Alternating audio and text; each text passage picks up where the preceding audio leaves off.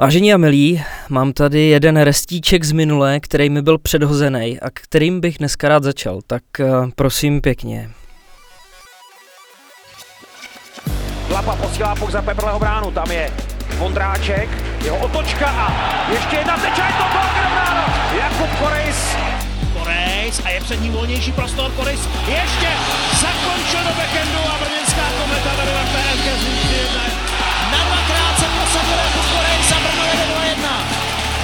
2-1. Ton, jeho pokus každý krásí, ale nakonec přeci jenom je to gol.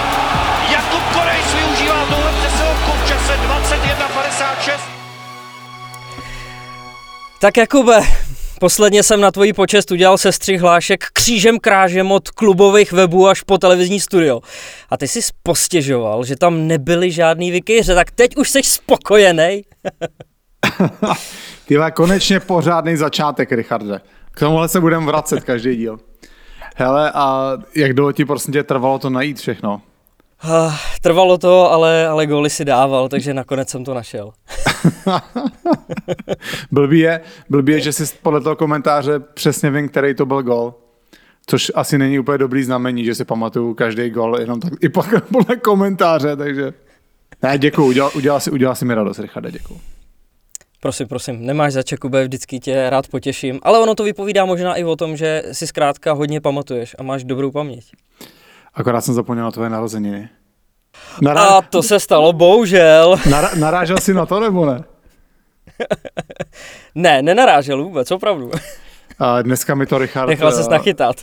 Dneska mi to Richard vyčet normálně jako 14-letá holka. Ty jsi mi ale nepopřál k naroze... Ty jsi mi ale nepopřál k narozeninám.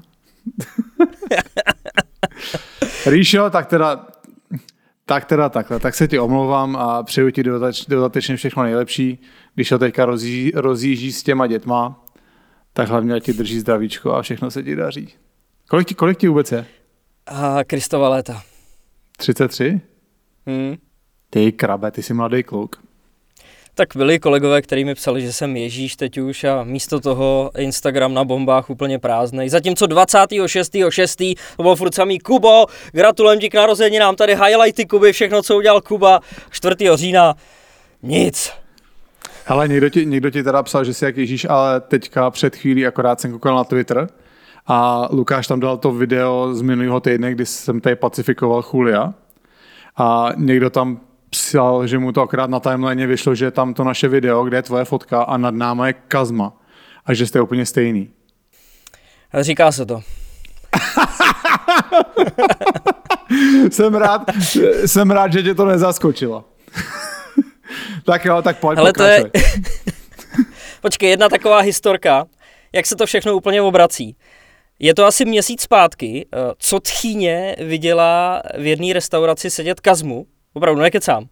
A ona na celou, na celou tu dálku, asi nějakých 20 metrů. Hele, tamhle ten vypadá jak Richard. a on se otočil, jako co se, co se děje. Ale ne, takže Kazma, aby se to věděli, je podobný mně, ne já jemu. Teď se to všechno obrací. Naši milí posluchači, jsou tu další bomby k tyči. S nimi díl číslo 31. Budu se opakovat, ale i tohle číslo je významný velice významný vzhledem k okolnostem a historii tohoto podcastu. Je vám asi jasný, že především tuhle příležitost teď a právě tady musím využít k dosud nejvíc ultra speciálnímu úvodu v jeho historii. Tohle číslo totiž nosí na dresu kdo jiný než můj soused z Žabonos a současný bomber Vítkovic, tak... Ahoj babi. to, to se žodná, že voláš, ale my zrovna natáčíme podcast s Kubou. No, no, skorej jsem, no, tím hokejistou. Jo, jo. Ne, ne, ne, ne, tím, tímhle s tím ne, to je jeho táta. S Kubou říkám. No, za Spartu, za Kometu, za Plzeň taky hrál. No to, to je jedno, to je jedno, víš co, měj se, tak jo. Tak čau, čau, čau. Pa, pa, pa, pa, pa. Hele, Kubo, tak babička tě taky nezná, no. Ale ptala se mě, jak se máš, prej. Prosím tě, kdy máš čas na to tady to vymýšlet? Máš dvě, máš dvě děti, práci. Já musím normálně, podle mě máš málo práce, musíme zavolat Honzovi Homolkovi a ti trochu přiloží. No upřímně, Já mám té práce fakt dost, opravdu hodně a nejvíc mi dal pochopitelně na dnešní předjezd zabrat tenhle ten tvůj sestřih těch gólů. To je pravda ale protože jsem ti chtěl udělat radost, tak kvůli tomu klidně budu makat i po nocích do jedné hodiny, do dvou, nevyspím se, ale hlavně, aby to tam bylo. Nevyšlo to tak, jak jsem chtěl, to musím říct, eh, protože původně jsem ti tam chtěl dát góly z každé ligy, kde ty si hrál. OHL, AHL, Finsko, Ebelka. Jenomže se potvrdilo to, o čem jsme se tady bavili nedávno, že z roku 2003 bude zpětně hodně těžký najít highlighty z těch utkání.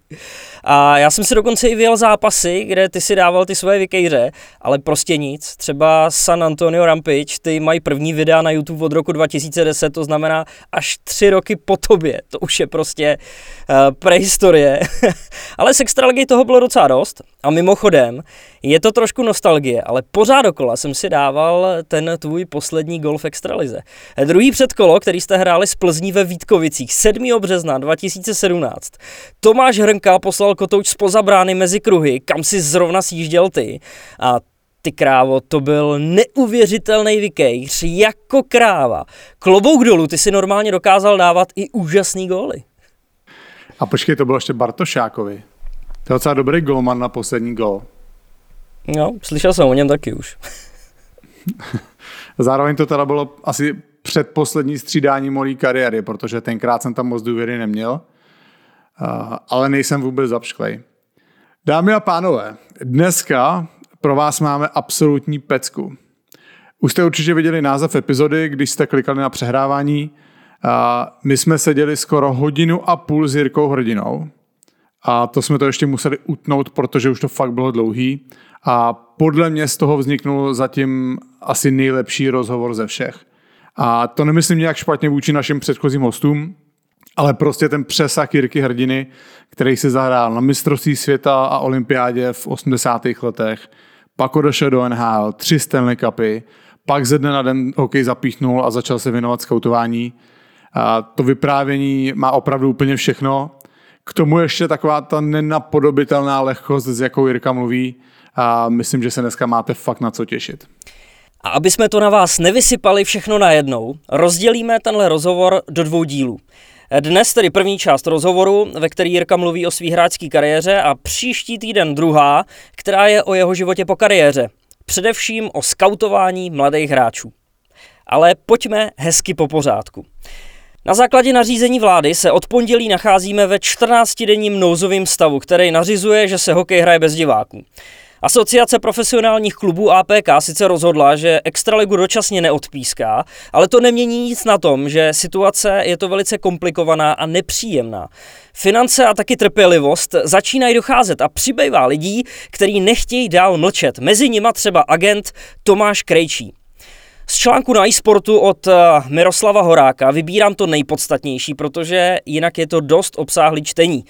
Krejčí kritizuje, že po půl roce vláda omezila znovu stejný odvětví, což je skvělý pokrok. Eh, politici se rádi ukazují v kabinách a po boku sportovců, eh, když se slaví úspěch, ale v době epidemie to jsou právě sportovci, kteří jsou jako první na odstřel. Extraliga přináší státu ročně 2 miliardy korun, včetně toho, že jednotlivé organizace platí za pronájem hal městům a státu. A na oplátku nepřicházejí žádný úlevy, žádný slevy. Hraje se bez lidí a přitom na stadionech by kluby dokázaly zajistit dodržování hygienických pravidel. Místo toho se chodí hromadně do divadel, třeba na komedie, kde prskáš od začátku až do konce. Eh, proč tím teda musí trpět zrovna hokejový kluby a hokej jako takovej, eh, kde se zatím údajně nepotvrdil žádný nakažený divák, vyloženě po návštěvě utkání. Článek se jmenuje Pane Primulo, nelikvidujte český sport. Valná hromada APK sice rozhodla o tom, že Extraliga pokračuje, ale kluby v tomhle stanovisku rozhodně jednotný nejsou. Třeba sportovní manažer Plzně Tomáš Vlasák byl celou dobu proti, aby se hrálo byť jen s omezeným počtem fanoušků. S tisícovkou diváků počítala Škodovka ztrátu 300 tisíc korun na zápas a se zavřeným hledištěm to podle Vlasáka žádný z klubů příliš dlouho nemůže vydržet. My se tady bavíme o extralize, ale pokud nepřežije seniorský hokej, tak mládež zrovna tak. A nesmíme zapomínat ani na menší regionální organizace, které jsou existenčně závislí na pronajímání ledu hobíkům. A protože vláda nepovolila více jak 10 lidí v uzavřených prostorech, nemůže se hrát a tím pádem ani pronajímat. Třeba šéf mělnického klubu Jiří Krejza pro e-sport řekl, že vydrží maximálně měsíc a pak to můžou celý zavřít. Ten rozhovor, ten rozhovor Tomáše Krejčího byl dost dobrý, tam padly nějaký dobrý argumenty. Uh, tady jsou k tomuhle problému nejzásadnější informace, které dneska potřebujete slyšet. Uh, největší problém ze všeho mají dneska kluby, což teda možná vám došlo. A na ty se to prostě hrne ze všech stran. Jo, nemají příjem z diváků, přitom musí pořád platit hráče, Jo, když třeba vemu Spartu, kde údajně všichni šli o 20% dolů, tak podle mě těch 20% to nemůže v tom rozpočtu vůbec nic vyřešit. To je podle mě kapka v moři. A k tomu všechny kluby musí řešit sponzory, kterým, jako, kterým samozřejmě vadí to, že zaplatili peníze za prezentaci svojí značky. Ta dneska vůbec není vidět, jo, protože na hokej nemůžou lidi. A někde toho údajně už firmy využívají k odstupování od smluv. Jinde jsem slyšel, že snad eh, chtějí od klubů vracet jednu 26 těch sponzorských peněz za každý neodehraný domácí zápas. Ale úplně teda nechápu, jaký sponzor tohle může udělat. Pochopil bych to asi, kdyby ta firma měla fakt reální problémy, ale jinak by to bylo hodně oportunistický a ve výsledku by to mohlo být hodně špatný PR pro tu danou firmu. Ještě je samozřejmě otázka, jestli by se vůbec tahle informace dostala na veřejnost. Prostě tak nebo tak, tak na ty kluby se to fakt valí. Co se týče problematiky, jestli hrát nebo nehrát. A je to ať s omezeným počtem diváků nebo úplně bez nich. A první problém jsem zmínil před chvílí, jsou to ty sponzoři. Jo, kluby vůči nim mají závazky a, a ty plní primárně tím, když klub hraje zápas a logo partnera je vidět. A to je vlastně první důvod, proč si kluby nemůžou dovolit nehrát. Hodně důležité je ale taky vztah, vztah klubu k hráčům.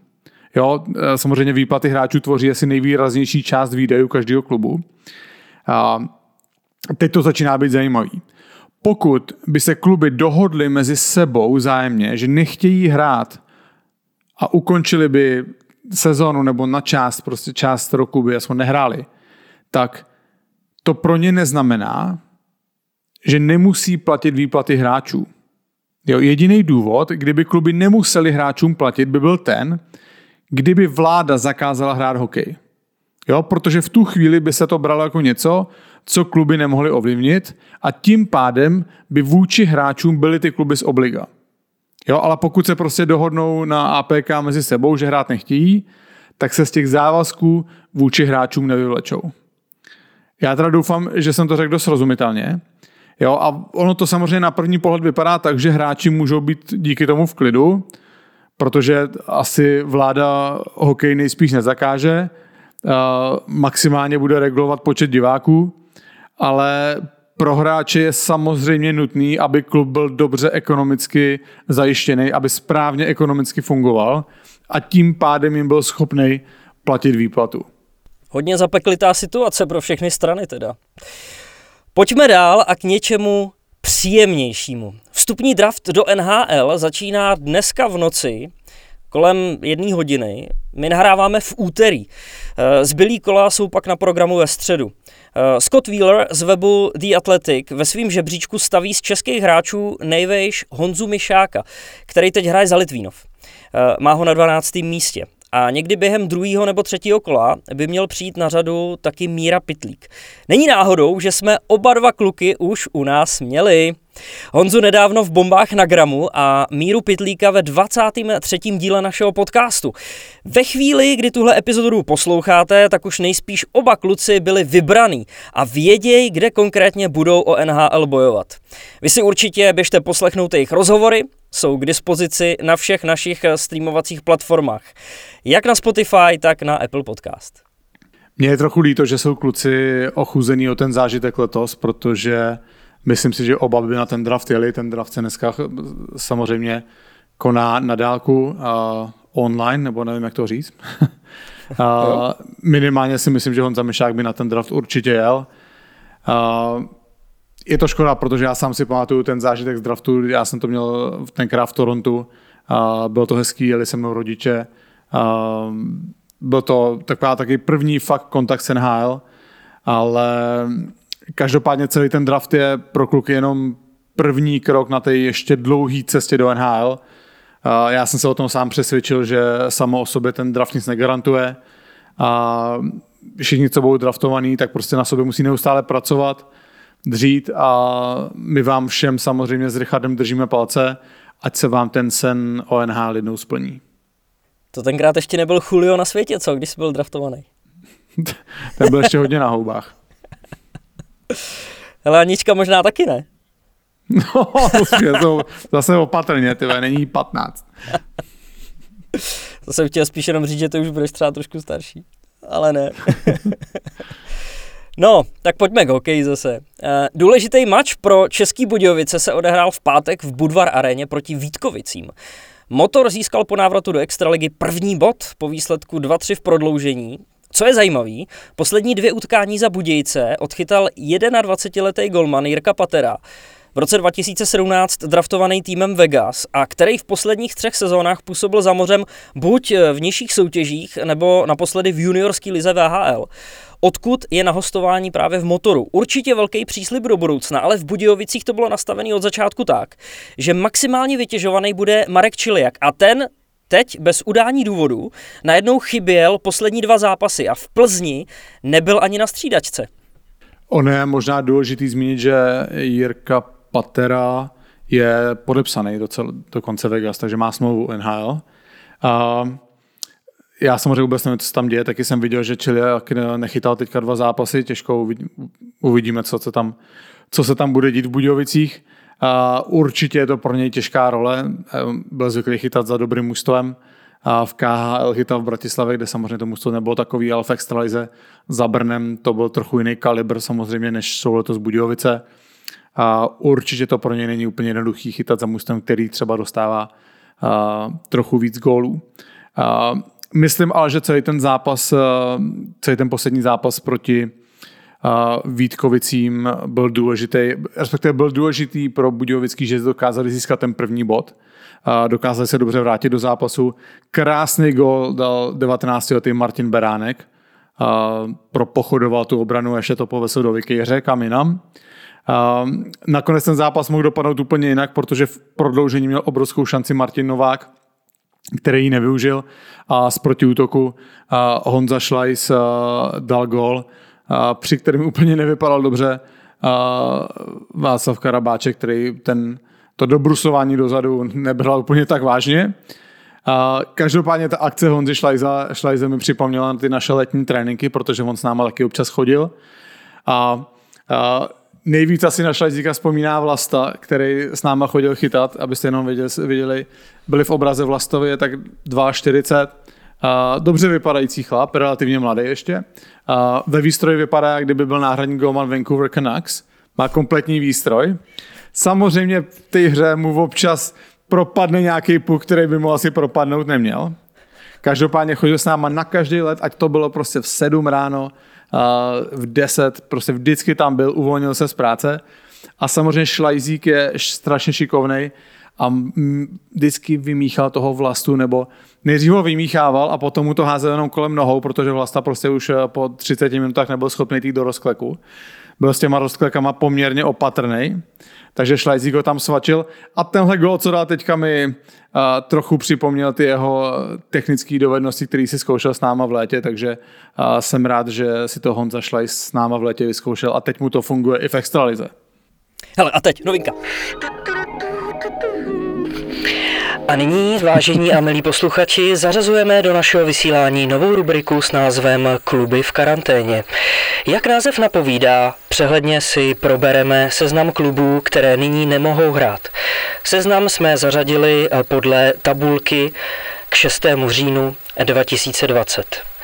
Mountfield HK, Bílý tygři Liberec, HC Oceláři Třinec, BK Mladá Boleslav, HC Olomouc, PSG Berani Zlín, HC Dynamo Pardubice, HC Verva Litvínov. No, z tabulky vyplývá, že 8 ze 14 klubů v tuhle chvíli nemůže hrát. Nejnovější přírůstky jsou Hradci a v Liberci. Litvínov ten nastoupil do karantény 26. září, oceláři 28. září a už by se měli pomalu vracet do zápasového režimu. Snad je to všechno správně a doufám, že je to hlavně aktuální, protože je v tom neuvěřitelný bordel. Já se v tom absolutně přestávám orientovat. Olom, Olomouc si říkal? Ano. Říkal, jo. No, jako blbý fakt je, jestli je teď nemocných jenom pár lidí, protože pak to některý v případě nemoci jinýho ta karanténa může čekat ještě jednou, nebo nedej bože, že se nakazí ještě... Hele, já už se v tom motám. já už jsem v tom zamotaný. Prostě je to oprus jako svině. A asi někdo může být v té karanténě i víckrát než jednou, no, ale já to se opakujeme z minula. Pojď dál, prostě pojď se bavit o něčem jiném. Já už... pojď dál, prosím tě. Já nevím, jestli mám úplně jiný téma teď připravený, ale v neděli korona smázla de facto jako poslední sedmý kolo a to jediný, co se hrálo, byla předehrávka devátého kola mezi Vítkovicema a Plzní. To znamená žádný regulární zápas, který tam měl být, jinak by nic nebylo, kdyby se Vítkovice nedohodli s Plzní. Jediná záchrana, jinak už by jsme byli bez hokeje, bez hokeje absolutně. Jo. Mimochodem, Vítkovice byli s Kometou dvěma největšíma nešťastníkama, protože nastoupili do karantény těsně před vypuknutím nového ročníku a museli čekat. Kometa čeká dnes, respektive k prvnímu zápasu nastoupí v pátek doma před kamerama O2 TV Sport proti Plzni a Rideráta hrála poprvé v pátek 2. října na ledě Motoru jak jsme před chvilkou zmiňovali ostatně. A znamenalo to první zápas pro Romana Poláka ve Vítkovickém dresu po sedmi letech. A ten hned ukázal svoje parametry. 183 cm a 107 kg živý váhy. Tahle mašina a hromada svalů si našla v rohu kluziště Ondru Slováčka, který ho rozmázla o mantinel. Pomstít se přijel Jakub Suchánek, ale s Polákem skoro nehnul. Jo, a za tohle po postrčení, nebo možná pošimrání, naskočil na suchánka Dominik Lakatoš, který mu nasadil exkluzivní kravatu. A kdyby tenhle uh, souboj nepřerušil rozhočí, tak mu ještě uh, pěstí zavrtal hlavu do ledu. Ale já bych teda neřekl, že s ním Kuba Suchánek úplně nehnul. Přišlo mi, že Polák ten náraz musel docela pocítit, ale pak samozřejmě tvůj uh, BFF to rychle ukončil. Co to je Best Friends Forever, jo? Přesně. no tak uh, Lakyho jsem tady prezentoval jako Zora Mstitele, ale on ukazuje, že umí dát i gol. Pár vikejřů teda zavěsil už v letní přípravě, ale v neděli proti Plzni se trefil hned dvakrát. A po každý to byl vyrovnávací gol, který Vítkovice de facto dostal zpátky do hry. Tak to je paráda. Dominik se nejvíc bal právě toho, že uh, se vystřílí v létě, takže dobrá zpráva je, že prach mu nevyschnul. Nic jiného už tam klaky mu nemáš? To je všechno? No, asi to tak bude, no. se s tebou nebude bavit normálně. Nepůjde s tebou do té hospody, co tam máte? Hejduku, hejduku? Tam chodí na vodu přece. Jo, to je pravda. no hele, ještě jedna věc. Jakub Suchánek, jo, což bude podle mě pro řadu fanoušků docela neznámý jméno. On se v dorostu myhnul v Plzni, tenkrát s náma chvilku hrál, přišel takový oplácaný kluk z tábora s rovnátkama. Asi po sedmi zápasech se teda pakoval zpátky do tábora. A on se jako přes první a druhou ligu dostal do Francie, odtud zpátky do Čech, potom v Jihlavě hrál extraligu poprvé, předloni odehrál 30 zápasů za Litvínov a když si to jako veme, že on v 25 letech hrál druhou ligu za tábor, a letos nejspíš dosáhne na 100 zápasů v extralize. Jako my jsme tu minule zmiňovali ten pohádkový příběh Honzy Ruty, který během 6 let z první ligy k Stanley Cupu. Jo, u toho Kuby Suchánka to samozřejmě až tak pohádkový není, ale i tak to může, mít, může být pro řadu současných hráčů ve druhé lize dost inspirativní příběh, že se z toho lehce obtloustlýho chlapečka uh, stal obrovitý chlap, je nařezaný jako kráva, já jsem ho viděl, jak jsme v Budějovicích, je vidět, že prostě za tím posunem vpřed stálo hodně práce. Je teda pravda, a Kubo snad se teda neurazí, že velký krasavec to není, ale to už bychom tady tu naši debatu posouvali zase úplně jinam. to by muselo přijít uh, něžné pohlaví, nebo zástupci něžného pohlaví, aby mohli určit, jestli to také nebo není. To už není naše starost tohleto. Tak uh, u Vítkovic ještě zůstanem, protože se jich týká jeden vtipný příspěvek, o kterých, uh, nebo o který se postarali uh, na profilu Czech NHL Memes. Memes, já nevím, jestli jsou lidi zvyklí na tohle čtení, pro jistotu píše se to memes. Um, Prostě tam vytáhli pár posledních příchodů a vyšla z toho zajímavá slovní hříčka. Roman Polák, Vojtěch Polák a Adam Polášek. A ty jsou vyobrazený jako tři Spidermani, který stojí vedle sebe a jeden ukazuje přes druhýho. Asi se kluci nedokážou dohodnout, který je který. No, my už jsme ten účet zmiňovali dřív, protože tam jsou dost vtipné věci. Uh, občas teda je tam něco, co na první pohled úplně nechápu a když vidím, že to lejkovalo už tisíc lidí přede mnou, tak upřímně trochu znervózním, že nevím, jestli mi neuteklo něco z aktuálního dění, nebo jestli nejsem úplně blbej. a jak to teda vždycky dopadne? No někdy se stane, že to nepochopím. Možná, že ještě lepší pak byla reakce fanoušků eh, na tenhle ten příspěvek. Někdo psal Polák, Polák, Polášek a ještě je to v Polsku. A někdo jiný do toho přihodil Polanský se vrátí z důchodu. A nebo teď už stačí, aby někdo na střídačce zakřičel poli na let. V aktuálním ročníku se už trefil taky Milan Gulaš. Zase je to ten nedělní zápas Vítkovice Plzeň, ale ono taky co jiného rozebírat. Že? Guli skóroval dvakrát a Hledat v tom máme kritiku Vítkovického trenéra Mojmíra Trličíka, který se nechal slyšet, že to z Milanovy strany není ono a že se mu nedaří. Což ho teda nakoplo tím správným směrem. Jo. Ale eh, Gulašovi se mimo jiný taky podařilo ve vsteku rozštípat hokejku na střídačce. Bylo chvíli potom, co Škodovka ve vlastní přesilovce inkasovala na 4-4. Ale nejvtipnější na tom bylo to, že se to stalo ve chvíli, kdy už hra plynula dál a najednou slyšíš strašný rachot a vidíš, jak začnou do vzduchu a následně na led lítat části hokejky. Já si Milana Gulaše takhle nepamatuju teda. No, ale víš se jako nejvtipnější, Richarde, že uh, on za tohle nedostal žádný trest. Jo, a to já tady nechci prostě rypat uh, do Guliho, protože prostě samozřejmě známe se, pomohl nám tady ten podcast odstartovat, ale myslím si, že on sám asi by dokázal uznat, že uh, by si za to nějaký trest zasloužil. Každopádně rozhodčí mu nedal žádný trest. Reálně si myslím, že on vůbec vlastně neměl hrát, měl být na trestný, jestli měl dostat dvojku nebo desítku, to už je asi jiná debata. Každopádně on vůbec neměl hrát, ale stalo se to, že vlastně v prodloužení on ten zápas rozhodnul. Jo, a podle mě je to dost jako zásadní ovlivnění toho zápasu a když si ještě vemu, že pískali asi dva, dva z nejlepších českých rozhodčích, uh, Šír a Jeřábek, tak podle mě tohle to je z jejich strany obrovská chyba. Já vím, že tam na konci tam všichni koukali z Vítkovic, jako co se bude dít a nakonec byl mě vyloučený jenom, jenom Dominik Lakatoš. a, a myslím s Lubošem Robem tam šťouchali a a divili se, že nedostal, že Milan Guloš nedostal žádný trest, jo. takže to je podle mě uh, obrovská chyba od rozhodčích. Samozřejmě rozhodčí jsou taky lidi. Myslím si ale, že tady, ten, tady to, celou tu situaci přehlídli trochu s tím, že se jednalo o Milana Gulaše jako nejlepšího hráče extraligy. No. Ale prostě si myslím, že je to chyba. Hmm. No, a 19-letý Filip Překryl se v tom zápase objevil na křídle třetí formace s Musilem a Stachem. Nebyla to jeho extraligová premiéra, protože už v uplynulý sezóně nastoupil do devíti utkání, ale v aktuálním ročníku první zápas a hned premiérová trefa v nejvyšší české soutěži. Ale eh, to byl gol, respektive celá akce. Jo. David Stach od Mantinelu přihrával takovou nenápadnou zadovkou a přikryl zakončoval taky backendem z takový polootočky. Taková hodně netradiční, zamotaná souhra, ale plná šikovnosti a důvtipu.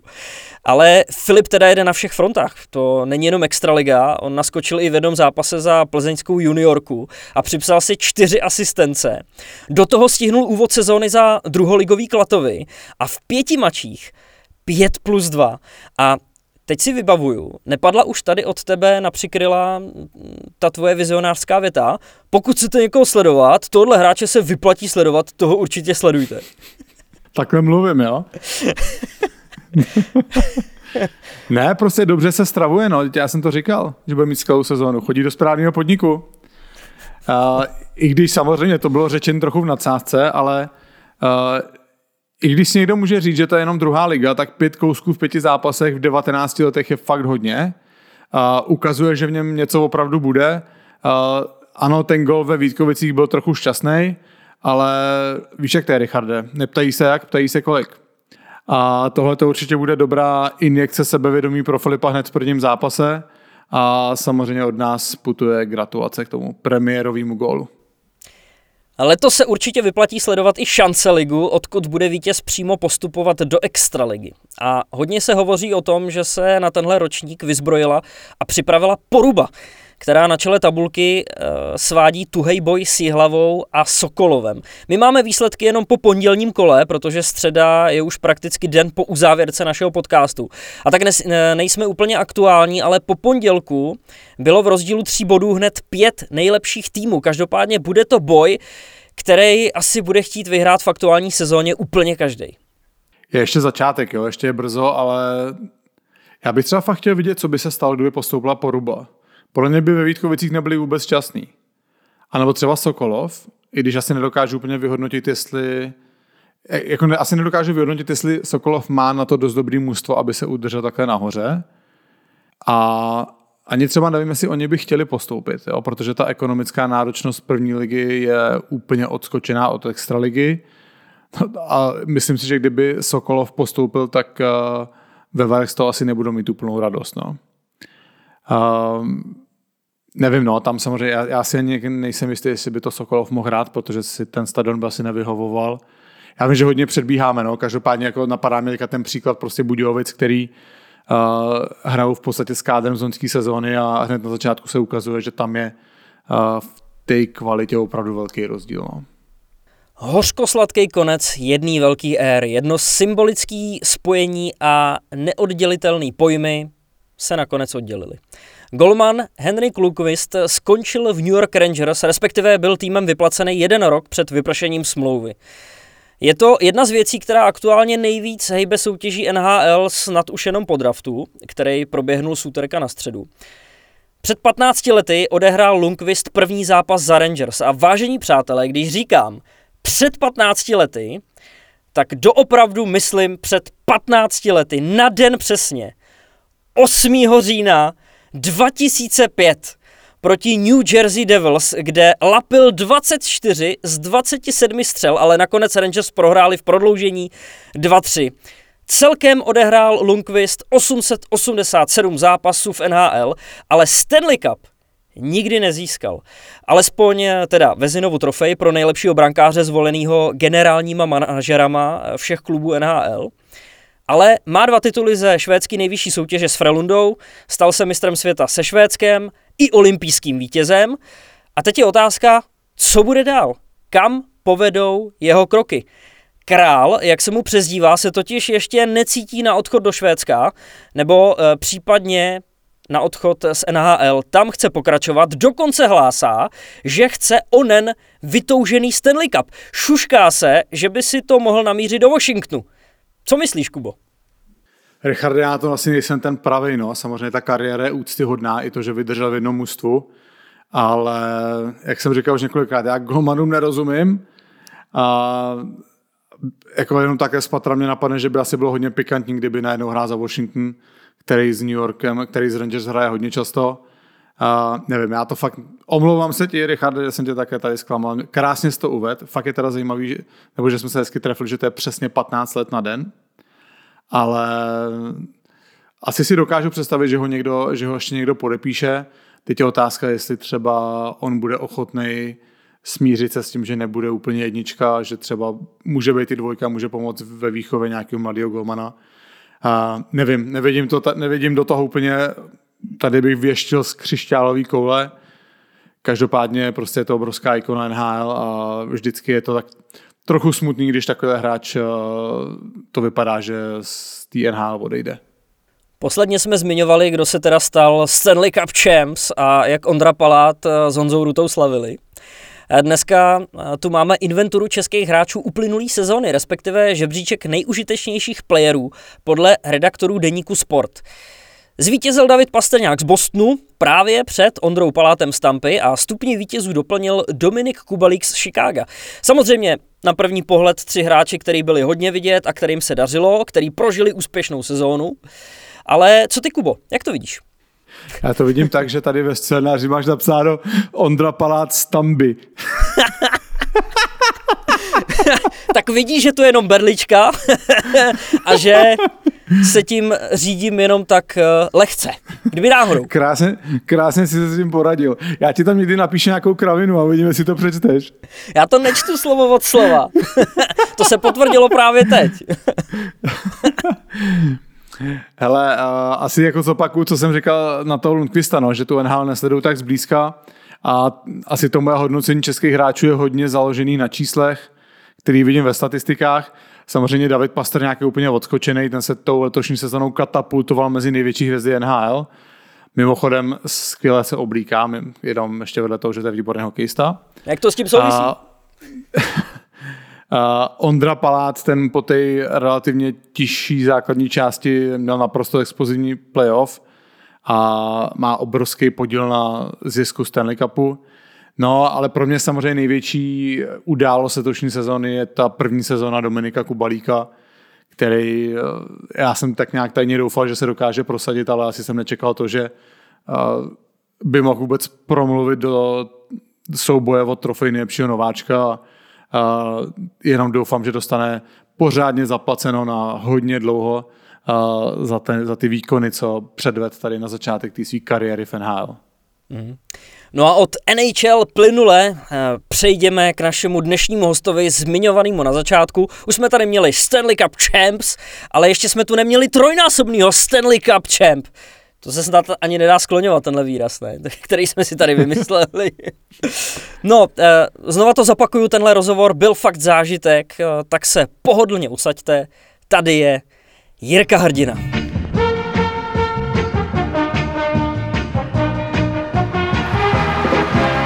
Náš dnešní host je jednou z největších osobností historie českého hokeje. Šestkrát reprezentoval ještě Československo na mistrovství světa a měl obrovský podíl na historickém titulu v roce 1985 v Praze. Dvakrát si zahrál na olympiádě a ve 30 letech, když mu to ty rudý svině konečně dovolili, vyrazil do NHL. Tam za necelých pět sezon vytěžil hned tři Stanley Cupy, dámy a pánové, dítě štěstěny a pán prstenů, hrdina českého hokeje, Jiří Hrdina. Jirko, vítej v podcastu Bomby k tyči. Zdravím všechny i vás dva. Pár vyjádření jsem si vypůjčil trošičku, ale k tomu se určitě ještě skvělý, dostaneme. Skvělý, to se mi moc líbilo. Ty samozřejmě jako dlouholetý uh, scout Dallasu nemůžeme se teď nezeptat na aktuální záležitost, jak ty si sledoval a vnímal, případně vstával si na finále NHL. No tak uh, ty první kola vlastně to, to se moc často jako nedá, protože vydržet do těch dvou, dvou hodin do rána koukat do, no, do těch půl šestý, do pěti, do půl šestý, tak uh, to má člověk pak zničený celý den a já musím taky objíždět zápasy a pracovat. Takže pár utkání jsem viděl, většinou spíš ze záznamu až druhý den, ale teď po ty poslední tři zápasy jsem se díval live. No. Čekal. Takže se mi líbilo, že, že se nám povedlo vrátit se vlastně v tom utkání, v tom uh, double overtimeu zpátky do té série 3-2. Bylo to, bylo to výborný utkání z naší strany, ale potom ten, ten eh, šestý zápas vlastně bylo vidět, že, že chybí některý ty klíčoví hráči, třeba Radek Faxa, uh, Rupe Hintz, uh, obránci byli zraněný dlouhodobě, ten Jones, takže byli hrozně vytížený ty, ty mladí kluci jako Heiskanen a, a Klingberg a Uh, úplně se nám ten šestý zápas nepoved. No. Tam prostě bylo málo, ne vůle, ale uh, nedařilo se nám prostě přečíslovat a, a střelba vázla, takže v té jedné třetině tam, tam prostě jsme měli tři střely na bránu a s tím se jako zápas finále nevyhrává. Yes. Ale jinak celkově si myslím, že, promiň, jinak celkově si myslím, že eh, to byl obrovský úspěch, kdyby eh, jako nám v Dallasu eh, před sezónou někdo řekl, že budeme hrát finále Stanley Cupu, tak bychom to samozřejmě brali všema deseti, ale potom, když už se tam člověk dostane a, a je v tom, tak samozřejmě to bylo obrovský zklamání, že, že se Stanley Cup nevyhrál, ale takový je život. Já se omlouvám, že jsem ti v rámci první odpovědi už dvakrát skočil do řeči, ale asi jsem byl na tenhle rozhovor tak natěšený, že, To mě to nevadí. že to jde ven. A když jsem viděl noční debatu Bidena s Trumpem, kde si vzájemně skákali do řeči neustále, tak eh, mě to nevadí. Tak to bych samozřejmě v téhle rovině nechtěl to tady nastolit. Ale pochopitelně pomineme-li ten výsledek eh, finále Stanley Cupu, tak eh, tebe určitě muselo těšit, že Dallas se dostal tak daleko až do finále. Očekával si vůbec, dejme tomu takovýhle úspěch, že se tahle organizace dostane tak daleko? Tak ten tým byl eh, dlouhodobě skládaný. eh, Před sezónou vlastně jsme, jsme nebo jsme Jim Neal eh, jako dlouholetý zkušený prostě asistent general manager z Detroitu a, a u nás vlastně pátý nebo šestý rok jako GM, tak to je člověk, který absolutně ví, co dělá a ten tým poskládal pro tu letošní sezonu skvěle, doplnil ho, i když všichni kroutili hlavou, když jsme podepsali Corey Perry eh, a Joe Pavelský, protože to byli vlastně, dá se říct dneska, starý hráči, ale eh, Jim věděl přesně, kdy, kdy budou důležitý a oni to samozřejmě prokázali teď v tom playoff, takže ten tým byl budovaný právě proto, aby eh, tam byla ta zkušenost, aby tam byli mladí, který se během té sezóny od těchto starších hráčů učí a pak ty, ty stabilní, v podstatě ty naše stars, eh, Jamie Benn, eh, Tyler Seguin, eh, Radulov a další, který, který prostě ten, ten svůj statut během té sezóny potvrzovali a i v tom playoff si myslím, že hráli výborně. Jirko, pojďme k tvým začátkům, ty jsi původem z Mladý Boleslavy. Jak se upek ten tvůj přechod ještě v mládeži na Spartu? No tak tenkrát eh, že v dobách hluboké totality, tak eh, ty přestupy nebyly tak jednoduchý, jako jsou dneska. Ale eh, samozřejmě Boleslav nikdy nehrála eh, v té nejvyšší soutěži, ne- nebo aspoň ne v těch letech, kdy já jsem začínal, takže z té nižší soutěže do vyšší jako mladý hráč eh, člověk mohl přestoupit a Sparta si mě vyhlídla, byl jsem, měl jsem jednání tenkrát i s Litvínovem a s Plzní, ale protože celá naše rodina jsou Spartani, tak to, je to, to rozhodování vlastně bylo do- docela jednoduchý, takže eh, přijal tenkrát sekretář Sparty eh, Jan Císařský a starý zkušený bafuňář a, a dohodli jsme se vlastně eh, v kuchyni u stolu na tom, že od příští sezóny bude hra- budu hrát ve Spartě. A ty jsi, ty jsi dojížděl nebo jsi bydlel v Praze? Dostal jsem garzonku na ubytovně, ještě jsem jízdil se Standou Hajduškem, který byl taky vynikající obránce dlouholetý Sparty Praha.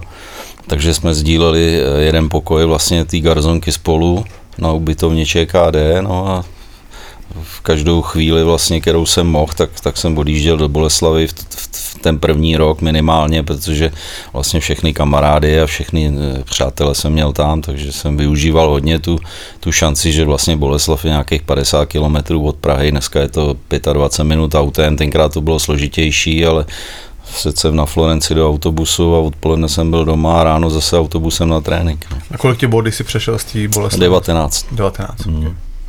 Jak byla tehdy vnímaná 77 rok.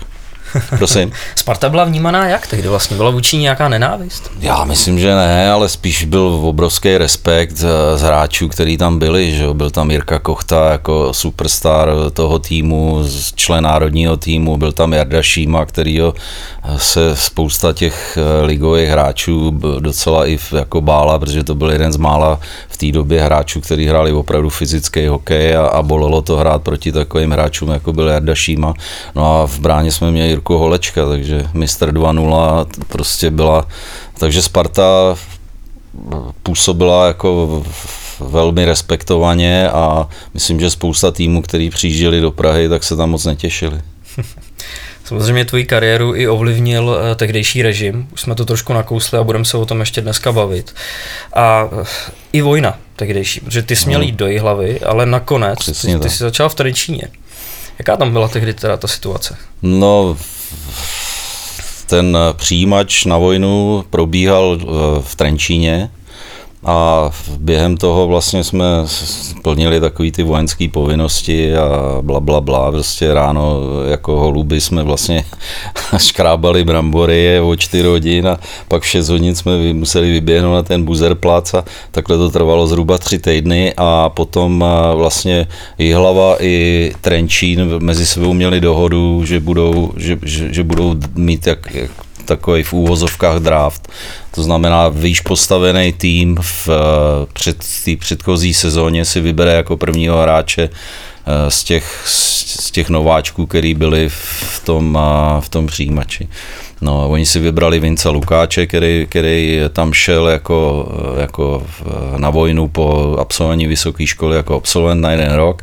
No a hlava, když jsem mluvil se Standou Neveselým, tak si mysleli, že, protože tam byl zároveň s ním jeho brácha Josef, tak si mysleli, že Trenčínci veme Josefa Lukáče, v té době hodně známý a slavný jméno. No ale bohužel pro mě, nebo v podstatě z, z pohledu do historie, tak bohu dík nakonec pro mě. Oni z Trenčínci vybral mě jako druhý celkově, no. takže já jsem zůstal v Trenčíně v té době nešťastný, protože že jo, Trenčín je malinko z ruky více než hlava. Ale nakonec se to všechno ukázalo jako docela dobrý tah pro mě, no, že jsem se vlastně v tom roce už na přelomu roku, kdy se hrál turnaj zvěstí, tak jsem se vlastně dostal do národního týmu, Bukač s Neveselým si mě vybrali jako hráče a, a od té doby jsem se vlastně v národňáku držel. Jirko, a nešel jsi na tu vojnu nějak pozdě, protože ty jsi ročník 58. Šel, šel jsem eh, o čtyři roky díl, no. Šel čem, jsem tam 23 letý, protože jsem študoval FTVS a ale denní studium a, a nešlo to prostě skloubit jako s ranníma tréninkama, musel jsem si vybrat, jestli prostě půl na přednášku a, nebo jestli půl trénink na trénink se Spartou, takže v té době pro mě jako hokej byl číslo jedna, takže jsem ukončil to studium a odešel jsem na dva roky na vojnu. No. no já tam musím zmínit, eh, to možná trochu mimo téma, ale že s chodou okolností na vojně si se potkal s mým tátou. Dokonce on táta teda nezůstal v Trnčině, on šel do do Pěšťan nebo Topolčan? Byla to no, farma? Byla v Topolčanech. V Topolčanech, no. no, takže táta za toho za Trenčín moc neodehrál, ale Myslím, no, že v jednu no, chvíli no. jste spolu byli na pokoji jednu, dokonce. No, já myslím, že docela dlouho. No. Vzpomínám na tátu v, v dobrým, zažili jsme spoustu legrace spolu. Dokážu si to představit. uh, Jirko, ty už si nakousnul nároďák. Uh, pojďme vzpomenout na nějaký významný akce v té tvojí, v tvojí kariéře. První asi I když už předtím si měl za sebou nějaký mistrovství světa, tak uh, uh, olympijský hry v Sarajevu v 84. Uh, vám teďka, vám tenkrát unikla ta zlatá medaile díky prohře s Ruskem 0-2. Hmm. Uh, dokážeš zaspomínat na ten turnaj? No, tak eh, samozřejmě to byl ještě turnaj bez eh, těch nejlepších profesionálů, jak z Kanady, tak z Ameriky, ale přece jenom eh, třeba za Ameriku hrál Chris Chelios, že, který byl v té době vlastně na college a vybral si ho ten, ten, univer, ten univerzitní výběrový tým, který reprezentoval Ameriku na olympiádě, takže to, ten tým byl silný, měli jsme s nima problém a nakonec jsme je porazili, potom jsme porazili Švédy vlastně, jako by se dá říct, v semifinále, tam, tam s Růžou a s Pavlem Richter jsme, jsme dali docela důležitý gól vítězný. No a pak přišlo finále a, a v té době to fungovalo tak, že my jsme e, Rusáky e, mohli porazit, ale, nepo, ale nemohli jsme je porážet furt, jo. takže Bohužel to byl jeden z těch zápasů, e, kdy jsme prohráli 2-0, byl to vyrovnaný zápas, ale to štěstí se trošku přiklonilo víc na jejich stranu, protože jeden z gólů byl takový, že vlastně myslím, že Koževníkov nebo někdo, někdo z těchto těch hráčů skoro od modrý čáry nahazoval puk na naší branku a, a Čestě Šindel ten puk neviděl a spadl vlastně na záda a od jeho zadce odrazil e, jako do naší branky, takže jsme prohrávali takovýmhle gólem a to člověka tak jako trošku srazí a navíc opravdu oni v té době ten tým měli fantastický, to byla prostě ta jejich první lajna, nějaká druhá, třetí lajna jejich byla na top úrovni, no. takže tam jsme měli smůlu, ale myslím, že jsme si to vynahradili pak v Praze. No. K tomu se za chvilku dostaneme. A jenom mi řekni, prosím tě, byly tenkrát ty zápasy proti Rusům vnímaný fakt výjimečně vzhledem té politické situaci, která tady byla? Tak tohle byl rok 84, já myslím, že v daleko víc vyhrocenější byly v třeba na mistrovství světa 72 tady v Praze a, a v těch spíš těch 70. letech, kdy, kdy to bylo blíž k té okupaci z toho 68. roku, ale uh, jako vnitřně, já nevím, samozřejmě ne, neviděl jsem do hlav mých spoluhráčů, ale já jsem to prostě vždycky tyhle ty zápasy bral daleko víc vážně a, a bylo to pro mě jediný místo, kde, kde jsme vlastně mohli eh, těm Rusákům to vrátit zpátky, aspoň trochu. No. No. No a povedlo se vám to o rok, o rok později, jak jsi zmiňoval sám eh, na mistrovství světa v Praze v 85. Co je vlastně zajímavé o těle všech, u těch všech turnajů, o kterých se budeme bavit, eh, tenkrát se nehrálo ještě to klasický playoff, Tenkrát se hrály finálové skupiny, kam se částečně uh-huh. přenášel jeden výsledek z té základní skupiny. A trochu to na každém tom turnaji bylo jinak. Ale s okolností tady v Praze to vyšlo, že v rámci ty finálové skupiny jste v podstatě hráli v finále proti Kanadě poslední zápas. Hmm. To je ten, teďka myslím, 5-3 to skončilo, Jirka Šejba dal ten hat-trick. hat no. Známý hat-trick Jirky Šejby, no. to bylo skvělé utkání.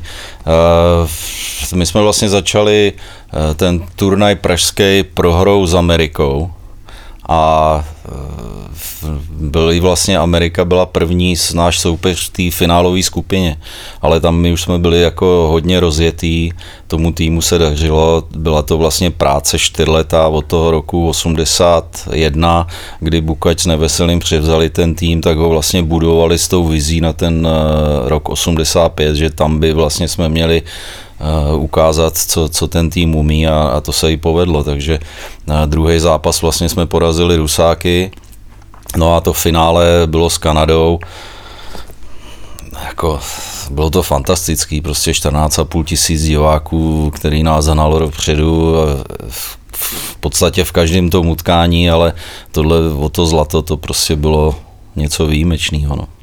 Ty jsi v Národňáku hrá, hrával s Láďou Ružičkou a s Pavlem Richterem hmm. v Hmm. Kolik třeba let takhle jste hráli spolu?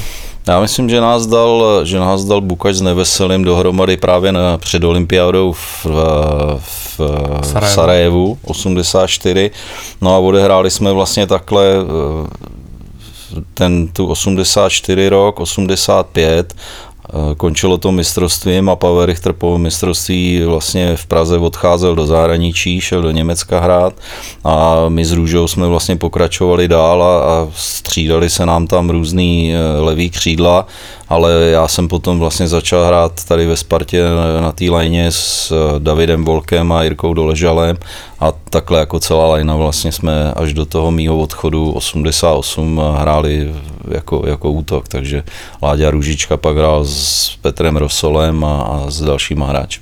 Ono asi obecně v té době v tom národě jako bylo minimum změn tam. Minimum, bylo... no, protože se neodcházelo ven, že jo, za, za té totality, prostě kdo, kdo chtěl hrát uh, ať v Německu nebo já nevím kde, tak 18-měsíční eh, distanc, když, když emigroval, takže jediná šance prostě, kde, kde člověk mohl hrát okamžitě, byla Amerika a NHL, takže Petr Klíma a tyhle ty kluci, který odešli, Franta Musil, tak eh, ty, ty vlastně mohli nastoupit hned. Spoustě z nich se to nakonec podařilo a udělali tam skvělé kariéry. Že?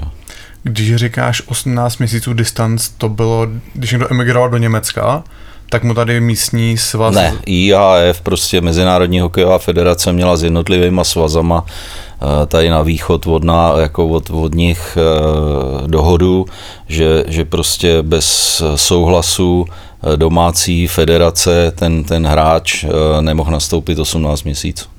To je síla, to jsem ani nevěděl. Teda, no. to bylo hustý, no. To je fakt síla. Takže, no. takže spousta těch kluků prostě, který odešli do, do Německa, třeba jako Jirka Ponel, kvůli, kvůli tomu vlastně odešeli do Ameriky, hrál tam na farmě, aby, aby no. prostě strávil těch 18 měsíců hraním hokeje a ne sezením doma, no.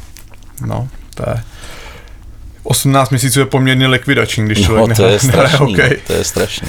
A Jirko, další ten turnaj, který samozřejmě po tom turnaji se hodně změnil tvůj život a byla olympiáda v Calgary. Tam to tenkrát úplně nevyšlo, tam jste dokonce, myslím, s Němcema prohráli v základní části. A nakonec to bylo šestý místo. No, výsledky úplně všechny si nějak přesně nepamatuju, ale to, ten, ten turnaj se nám prostě nepoved. No. Je, to, je to jeden z těch turnajů, na který úplně nerád vzpomínám z toho, z toho uh, pohledu těch výsledků, ale samozřejmě na ně rád vzpomínám z toho, že tím posledním dnem turnaje vlastně jsem si zbalil bagel a jenom jsem si ho přines vedle do šatny Flames, který byli v té době na tripu a vraceli se a vlastně za, za dva dny po té olympiádě jsme hráli vlastně první domácí utkání proti Filadelfii a v tom jsem hned nastoupil, takže na jednu stranu obrovský zklamání samozřejmě, ale na druhou stranu radost z toho, že, že vlastně jsem otevřel novou kariéru v NHL. No, aby jsme se samozřejmě dostali k té tvý anabáze a k tomu namlouvání z Calgary, tak se musíme vrátit eh, pár let zpátky, protože ty jsi byl draftovaný uh, plamenama v roce 1984. Mm-hmm. Jak se to tenkrát dozvěděl, jaká byla no, situace? Dozvídali jsme se to všelijak, samozřejmě eh, z hlasu Ameriky, tam většinou po draftu, protože tam byla i sportovní rubrika, kde vlastně komentovali eh, jednotlivý zápasy, po, po každém tom zápase eh, všech českých hráčů hlásili prostě, kdo dával góly, kdo měl nahrávky. No a po, po draftu vlastně eh, říkali výsledky draftu, kdo, kdo, kdo byl kde draftovaný, ale byla to tak, taková doba, že vlastně bylo devět kol, Dneska je, dneska je sedm, bylo, bylo devět kol a tyhle ty hráče z těch východních zemí, jako Rusáky, nás, Slováky, tak eh, ty týmy neměly jistotu, že, že by ty hráči taky mohli jako někdy vidět, jo? Že, by, že by přišli, musel se migrovat. Proto taky byly spousta těch i dobrých hráčů draftovaný někde vzadu v sedmém, osmém kole, kde už na tom severoamerickém a, a západoevropském kontinentu už moc dobrých hráčů nebylo, tak prostě spousta týmů vzala ten risk a řekli si, no tak v osmém kole nemáme co ztratit, nějaký 256. hráč, tak, tak si vezmeme Mírku Hrdinu a uvidíme, jestli bude emigrovat, anebo jestli ho vůbec někdy tady v Calgary uvidíme. No tak tohle byl ten příběh, ale potom eh, díky tomu, jak se, jak se to vlastně začalo trošku odvírat všechno, tak uh, začala svítat naděje právě někdy v tom 87. roce po mistrovství ve Vídni, kde jsem se poprvé vlastně potkal s Cliff Fletcherem na mistrovství světa. No a domluvili jsme se, že Eh, na podzim se sejdeme v Praze a přes Pragosport, přes který se tenkrát muselo odcházet, takže podepíšeme smlouvu a že pokud s vás a Sparta jako s tím bude souhlasit, tak bych zůstal už na konec té sezóny 88, 80, 87, 88. Když se tehdy v tom 87. potkal s Cliffem Fletcherem, tak takhle mi to přijde, že o tebe opravdu byl velký zájem. Bylo to tenkrát běžný, že se takhle potkávali uh, lidi z těch mm, týmů? No tam už, tam už právě, my, my jsme na, na přelomu roku 87, myslím, že to byl prosinec, jsme hráli velký turnaj mezinárodní v Calgary zrovna a mě se tam nesmírně dařilo. Vyhrál jsem MVP turnaje a dal jsem spoustu tam gólů, jako docela důležitých i proti Rusákům a, a fakt se mi dařilo. Růža mi hodně pomohl jako centr.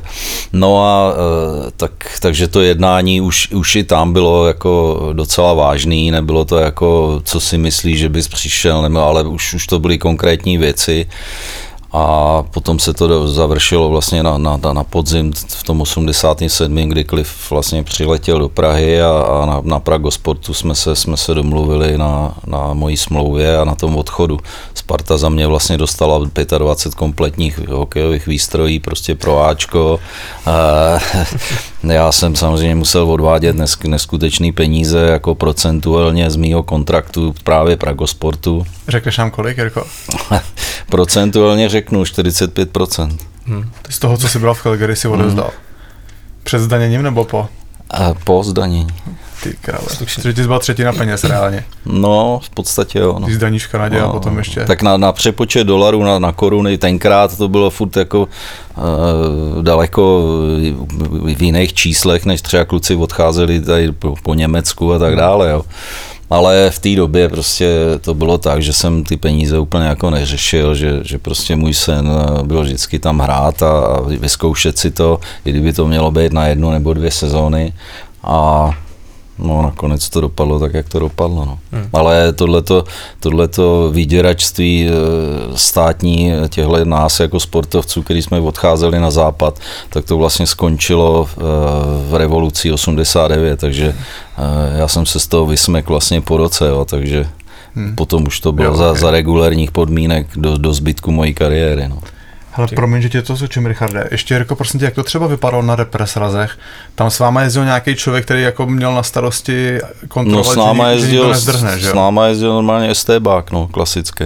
Vždycky zvnitra prostě s náma poslali eh, člověka, tak stejně nikoho neuhlídal, jako když chtěl hmm. utíct Petr Jinačák z mistrovství světa 82, tak utek, Petr Klíma utek z mistro, ze soustředění v Rosenheimu v roce 80 pět v létě po mistrovství světa, takže to byli prostě takový, si hráli na to, jakože máme tady s sebou člověka, opatrně, ne, že se budete scházet někde s agentama a tak dále. Ne. Takže vy jste přišli ráno na snídaně a najednou prostě Petr Klíma tam nebyl.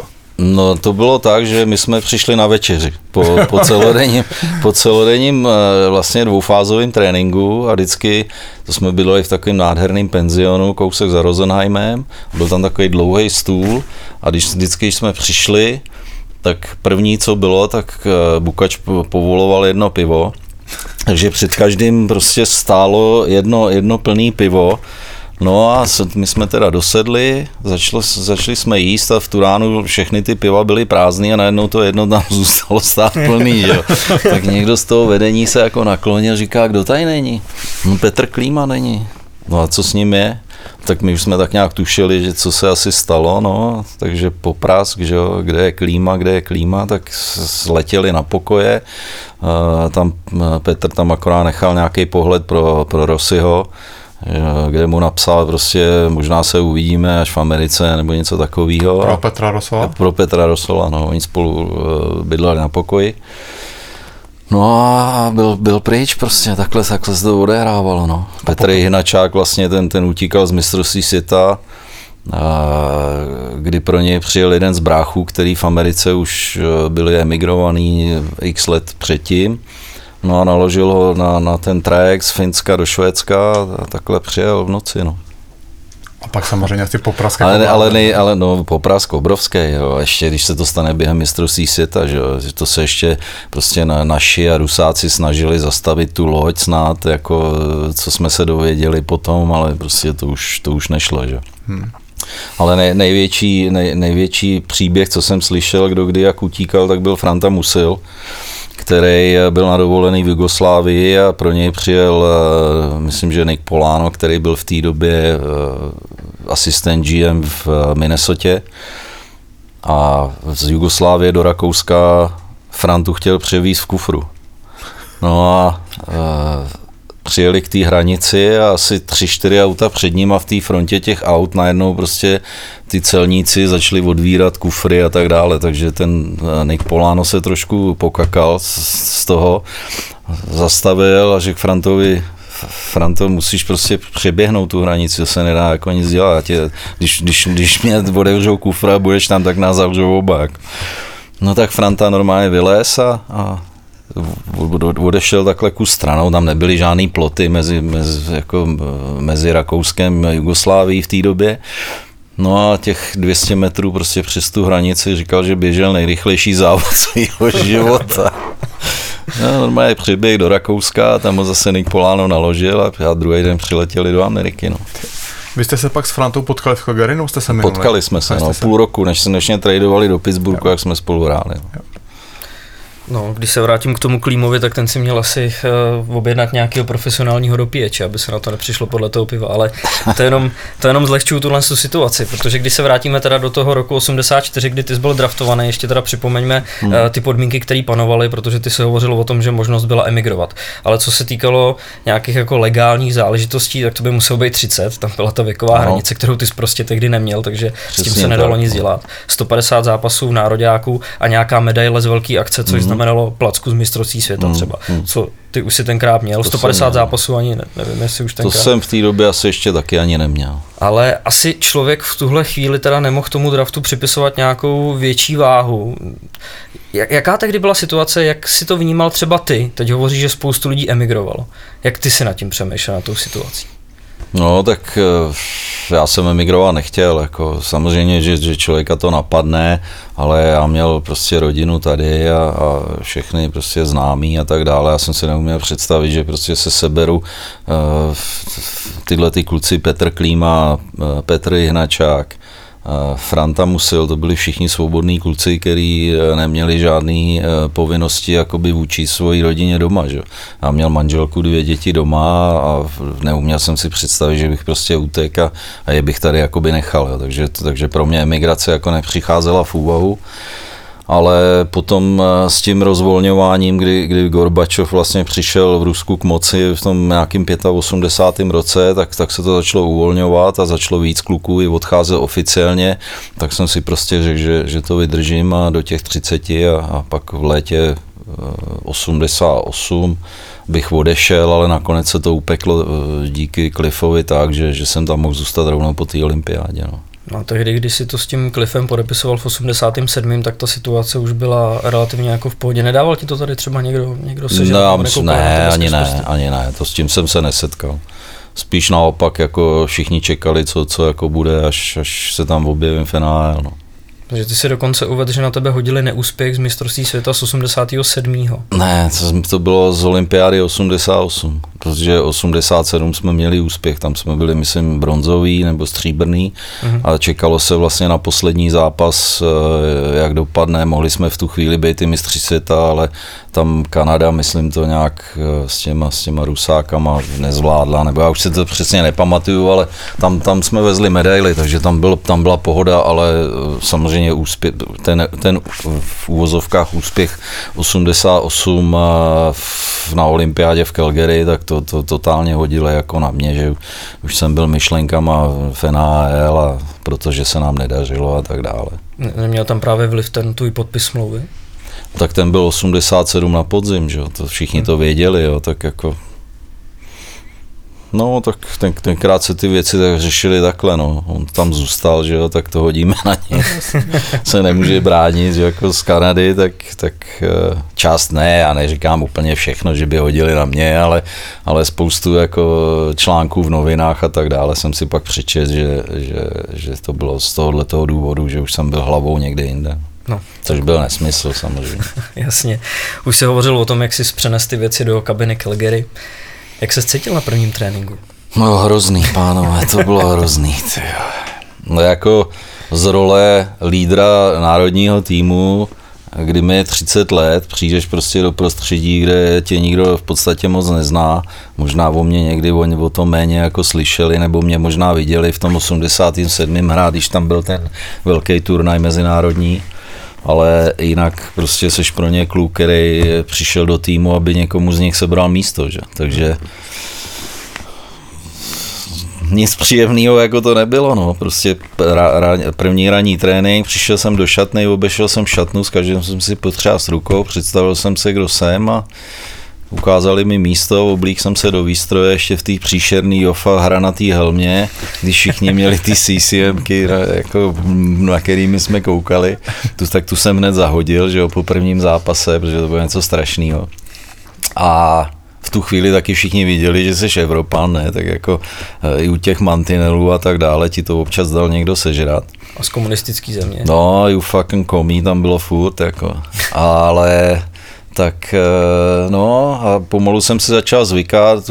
Cliff udělal dobrý tah s tím, že, že mě dal s Hakanem Lubem, což byl vlastně jediný Evropan na tom týmu, já byl, já byl druhý Evropan, to prostě ta doba byla taková, že ty Evropani tam byli jakoby výjimka na těch týmech. My jsme byli jediný dva Evropani, 87, 88 a i 88, 89, kdy jsme vyhráli Stanley Cup, tak, tak vlastně jsme byli jediný dva Evropani. Jo.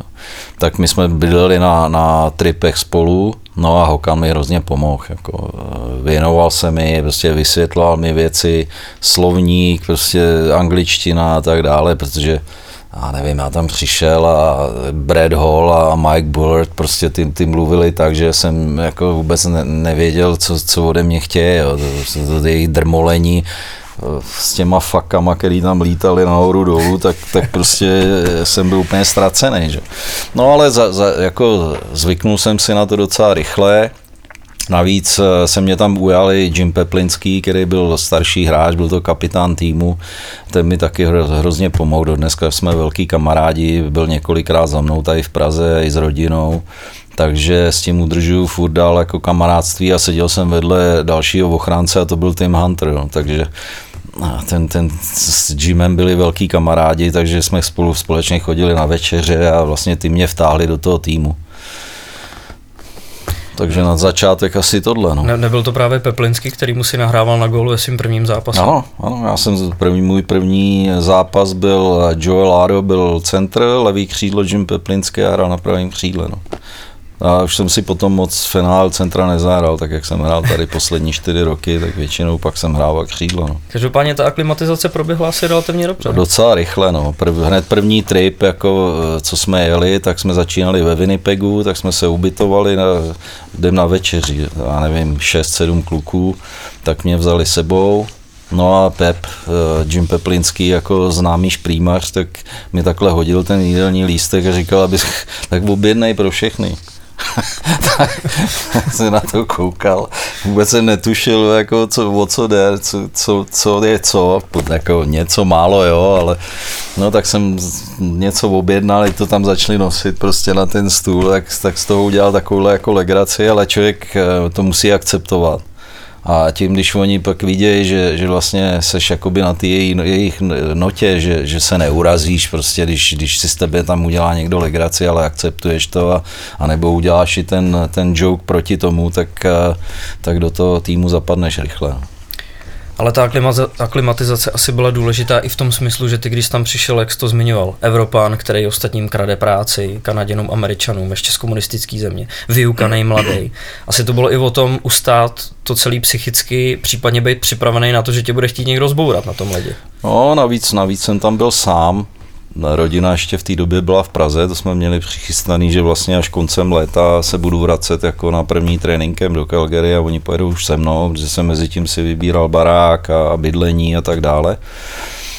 No a říkám jenom eh, díky, díky těmhle klukům, který v té době se jakoby postavili na, na moji stranu, tak, eh, tak eh, jsem to zvládnul. Jako nějaký velký psychický problémy nebyly, jako spíš bylo důležitý v těch trénincích vlastně pochopit ten jejich systém, co oni hrajou za systém, co od, tebe chtějí jako na tom tréninku, různý ty cvičení a, a tak dále. No. Tak tohle, když pak během těch 14 dnů, tři neděl do sebe člověk trochu dostal, tak, tak to bylo všechno jakoby jednodušší. No. Hmm. Tam v Calgary byly obrovské osobnosti, Lenny McDonald, Flair, New Dyke, Brad Hall, tak dále. Tohle to byly jména, se kterými ty se najednou učil, učil být na ledě v podstatě. No tak uh, Joe, Joey Newendike, uh, on byl můj soused, jako jsme bydleli vedle sebe, takže s Joeym jsem jezdil prostě na tréninky, na zápasy a tak dále. A e, to byli všechno v té době mladí kluci, dneska jsou to samozřejmě superstars a Hall of Famers, ale, ale v té době Joey mu bylo 19, jeho první sezóna dal 50 gólů. Že? Takže dneska to jsou superstars, ale v té době a Brad Hall byl kluk, který přišel z farmy, nakonec ho vyměnili před tou další sezónou, to byl ten velký trade ze St. Louis, a velkou kariéru vlastně Brad Hall udělal až v St. Louis a, a potom v Dallasu. Že? Hmm. Takže eh, v té době to byli mladí kluci, který, kterým bylo 20, mě bylo 30. Že? no, takže to bylo, to bylo docela vtipný. No. Ale samozřejmě Lenny byl velmi zkušený kapitán týmu, jeden z těch kapitánů týmu a, a byli tam i další zkušený prostě borci. No.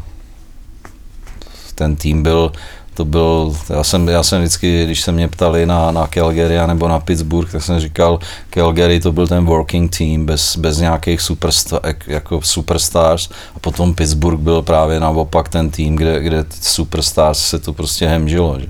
Hmm.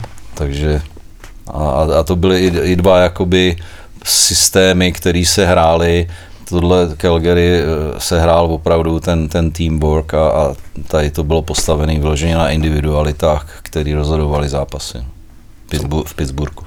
Samozřejmě Pittsburgh to byla další organizace, kde si pak působil, ale to by se tam tehdy nechtělo k tučňáku. No to se mi nechtělo, no, to je pravda, protože v té době Pittsburgh byl na nějakém posledním místě svojí divize, Mario nehrál, ten, ten byl zraněný, ten, ten ještě léčil záda a když, když v LA mi po rozbruslení prostě zazvonil na pokoji telefon, to jsem, to jsem bydlel s Theo Flerem na, na, už na pokoji, protože Hakan Loop skončil po té po sezóně, co jsme vyhráli Stanley Cup, vrátil se do Švédska, tak uh, Doug Riceborough jako mi volal a, a ať přijdu na pokoj, tam seděl Cliff Fletcher jako GM a, a říkal mi, chlapče, máme pro tebe špatnou zprávu právě si byl vyměněný do Pittsburghu.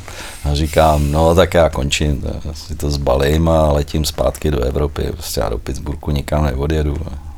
Tady mám rodinu v Calgary a to ne, zkus to, prostě uvidíš, prostě uh, Bob Johnson jako v té době trenér Pittsburghu o tebe strašně stál a chtěl tě a tak dále. Potřebuji tam pomoci s Jágrem a, a tak dále, takže uh, No tak jsem nakonec se zbalil a do toho Pittsburghu jsem teda odjel. Byl 13. prosince 1990. Datum si docela dobře pamatuju. A no a od, odletěl jsem do Pittsburghu a, a rest is the history, no. Mario se vrátil v půlce ledna, začali jsme vyhrávat a, a začalo se dařit, nakonec jsme dokonce, myslím, že vyhráli i divizi a, a, a skončilo to prvním Stanley Cupem v Pittsburghu, no. A rodina ale s tebou hned? Ne, rodina zůstala samozřejmě v Calgary, protože děti už chodili do školy a tak jsme je nechtěli vytrhávat z toho, z toho režimu jejich. A další vtipná věc byla, že, že 14. prosince měli přiletět moje rodiče jako za náma do Calgary, takže my jsme si potřásli rukama na, na letišti. No a, a já letěl do Pittsburghu a oni strávili prostě e, měsíc v Calgary bez, bez mě. Jako. I když na Vánoce jsem letěl domů samozřejmě na, na dva dny.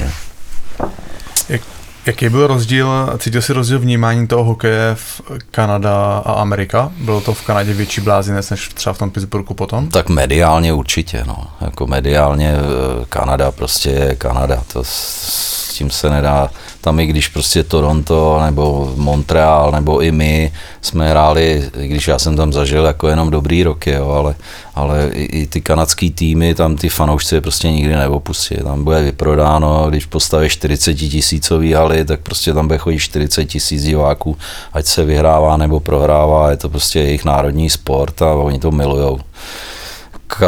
Amerika má prostě eh, v hokeji, když dneska už se to taky strašně změnilo, ale v té době to prostě byl čtvrtý, pátý sport uh, hokej.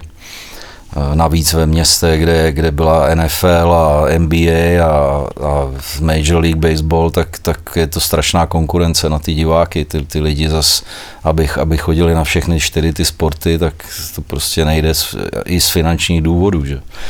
Takže ten, ten hokej v Americe po této stránce fanouškovský byl, byl trošku pozaděný, ale v Pittsburghu já jsem to zase taky nezažil, protože my jsme měli ne, jako food vyprodáno, hráli jsme ještě v té staré Civic aréně, která měla kapacitu nějakých 16,5 tisíce a ve chvíli, kdy se nám prostě začalo dařit, tak, tak jsme ji naplnili a od té doby prostě bylo vyprodáno, takže po téhle stránce jsem úplně zase takový rozdíl neviděl, ale mediálně, mediálně samozřejmě jo.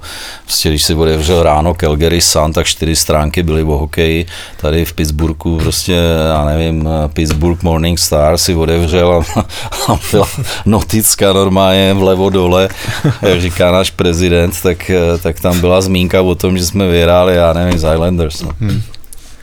Hele Jirko, a tam, když jsi hrál v Calgary, tak samozřejmě byly hodně vypjatý zápasy proti Edmontonu, hmm. Berlov, Alberta. Jo, jo, jo Berlov, a... Alberta byla nesku, to byly neskutečný věc. Řežby? Řežby strašný z pohledu dnešního hokeje, prostě tam by frajeři normálně museli skončit eh, jako s doživotním dištancem, co, co tam se jako dělo za zákroky a zarvačky a to, to bylo něco strašného.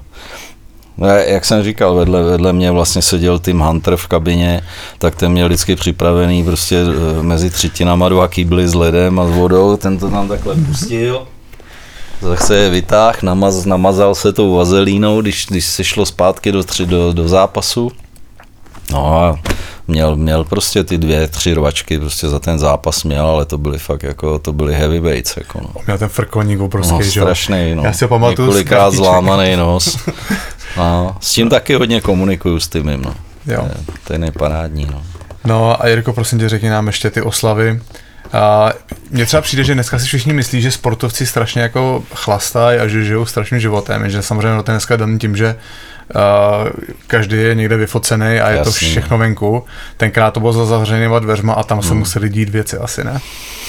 No, tak oslavy byly, byly bujarý, no. Samozřejmě začne, začne to hned, začalo to samozřejmě hned v té šatně, ale i potom ehm, v Calgary si pamatuju, že, že Lenny McDonald nás, on, on měl takový barák, takovou farmu velikou za, z kousek za Calgary, tak nás pozval celý tým s, s rodinama vlastně k němu na tu farmu, tak tam byla obrovská oslava, měli jsme kap samozřejmě sebou, No a, a v Pittsburghu, tak to už je prostě známá historka, no, jak jsme skončili eh, s utopeným Stanley Cupem u Mária v bazénu, tak to je prostě, to už to, možná, možná tam začala ta tradice toho, toho skákání se Stanley Cupem do bazénu, no a potom samozřejmě druhý den, když, když ho přinesli do šatny, tak ten chlor, tak to bylo prostě, ten pohár byl černý, že? tak, tak prostě se ještě eh, před oficiálním focením a tak dále a, a díky tomu, jak byl dole tlak, jako, tak ta, ta bandaska nahoře, tak to byla jako malinko pokroucená. Takže normálně se jelo eh, k nějakému klenotníkovi, který se o to postaral, vyleštil to, opravil. No a, a jak, to, jak to přivezli ještě rozložený, ten, ten Stanley Cup byl bez toho dna, to se teprve sešroubovávalo v šatně, tak to je ta historka taky už, myslím, že to je i v Jaggerově knize, že jsme se tam s Jaggerem vlastně podepsali zevnitř na ten Stanley Cup. Vy jste normálně předběhli dobu, co by za to teď ta asociace pro diverzitu dala, že chce přemalovávat čáry na černo, ale černý Stanley Cup. To... no, no, no. A tenkrát nejezdili ještě ty dva zřízenci s tím, že ho hlídali. Ne, vůbec. Jako někdo to tam samozřejmě přivez, ale to všechno, z- tyhle ty, ta, ty bodyguardi a to, to, to všechno vzniklo až, až daleko později. Já nevím kdy teda, ale já si nepamatuju, prostě při, někdo tam přivez bedně Stanley Cup jako z NHL, jako z Officeu, ale že by to nějak hlídal, každý jsme ho měli den doma, já jsem s ním byl u holek ve škole, byl tam Erie Hrdina Day, jako se všema těma třídama z té základní školy, co holky chodily, tak jsme se fotili teď poblázněná půlka ty čtvrti, že, že na Stanley Cup je ve škole, tak jako rodiče a tak dále. Na ulici se hrál bandák o Stanley Cup, no prostě neskutečný, jako no, to prostě to se dá zažít jenom, jenom jednou, no. A do Čech si ho tenkrát nevez. To se nedělalo v té době. To jo. začali podle mě až Rusové, když, když eh, vyhráli s Detroitem. Jo. Tak, tak to, to si ho vzali sebou poprvé a od té doby vlastně je ta tradice toho, že se vozí sem. No.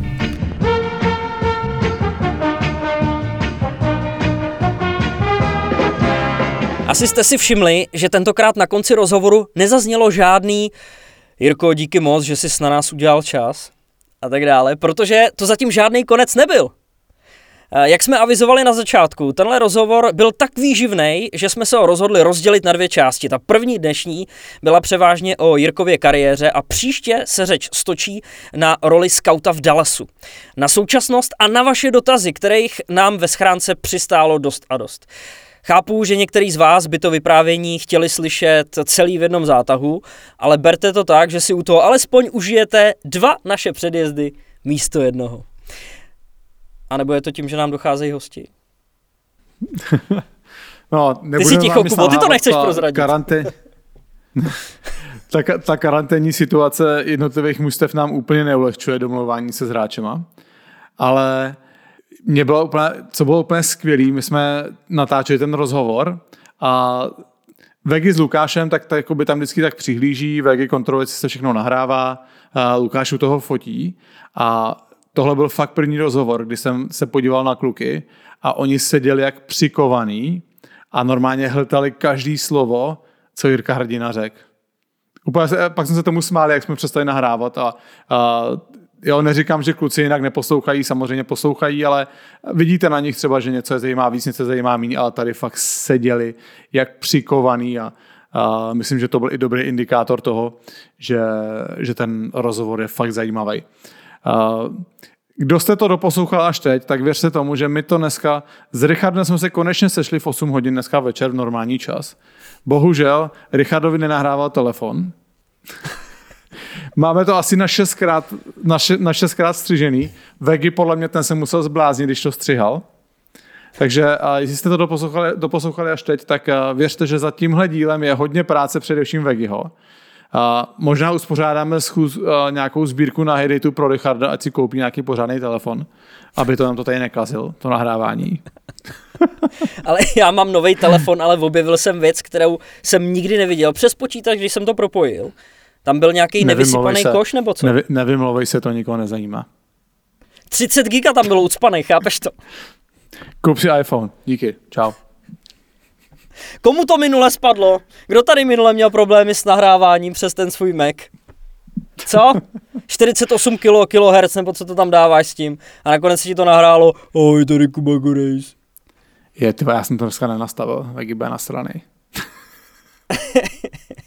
Ale ty tady říkáš, že nejvíc práce nad tím strávil Vegi, ale my ještě vůbec nevíme, jestli tahle epizoda vyšla. Jestli se třeba nezastřelil nebo někam, někam neodběhnul, nebo jestli nezačal fandit Spartě třeba hokejový. Bo jestli, já, jestli nám neříkal, že se na to může vysrat, když nemůžeme ani nahrát hodinu audia.